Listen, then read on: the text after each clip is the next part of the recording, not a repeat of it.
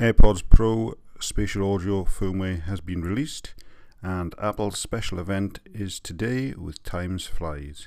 Here's everything that's in the tech news today.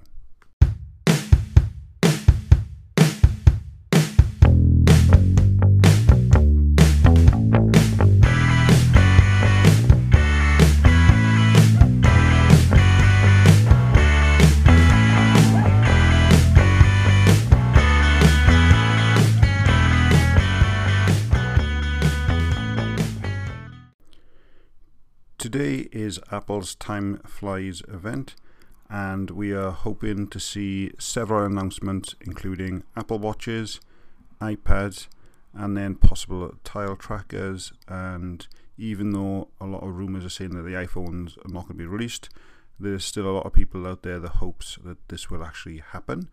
And ahead of that launch, Apple has now introduced firmware version 3A 283, which is currently rolling out to users of AirPods Pros. And this comes with the two new features they unveiled at WWDC, which is spatial audio and automatic device switching.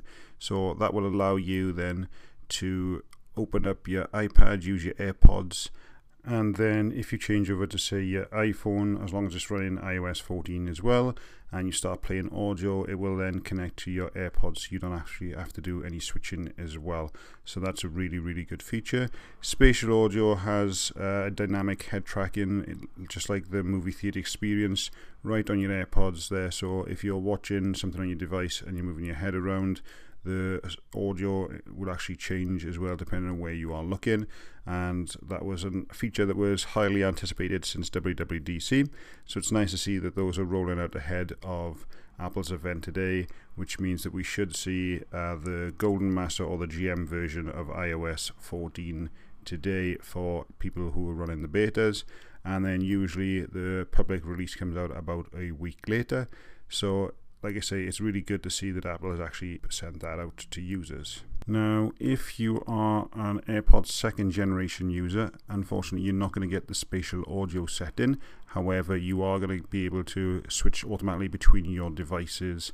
So, again, if you're using your iPhone and then switch over to your iPad, it will automatically switch over as well. So, that's a really nice feature and something I've personally been looking forward to since Apple announced it.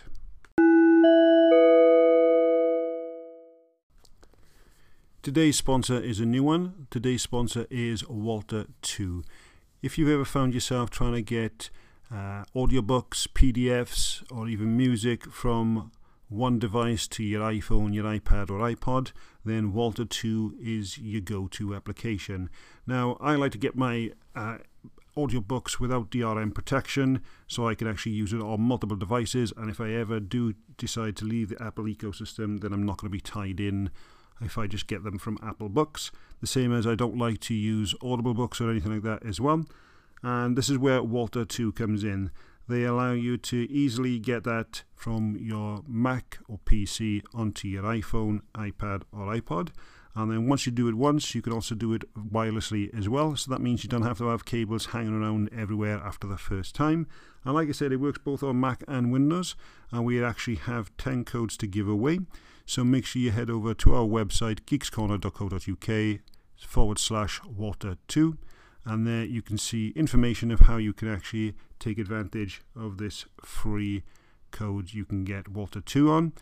If you don't want to wait around and enter that competition, also WALTR 2 have a 50% off deal where you can get that as back as part of their back to school option as well. On to Google News now. Google has issued an update to their Nest Hub smart displays, which allow users to swipe up from the bottom and then they can tap on their alarms and set alarms from there. Previously, it was a little bit more awkward to get into it, but with this new sunrise feature, users are able to set alarms much more easily, so that will be a welcome change.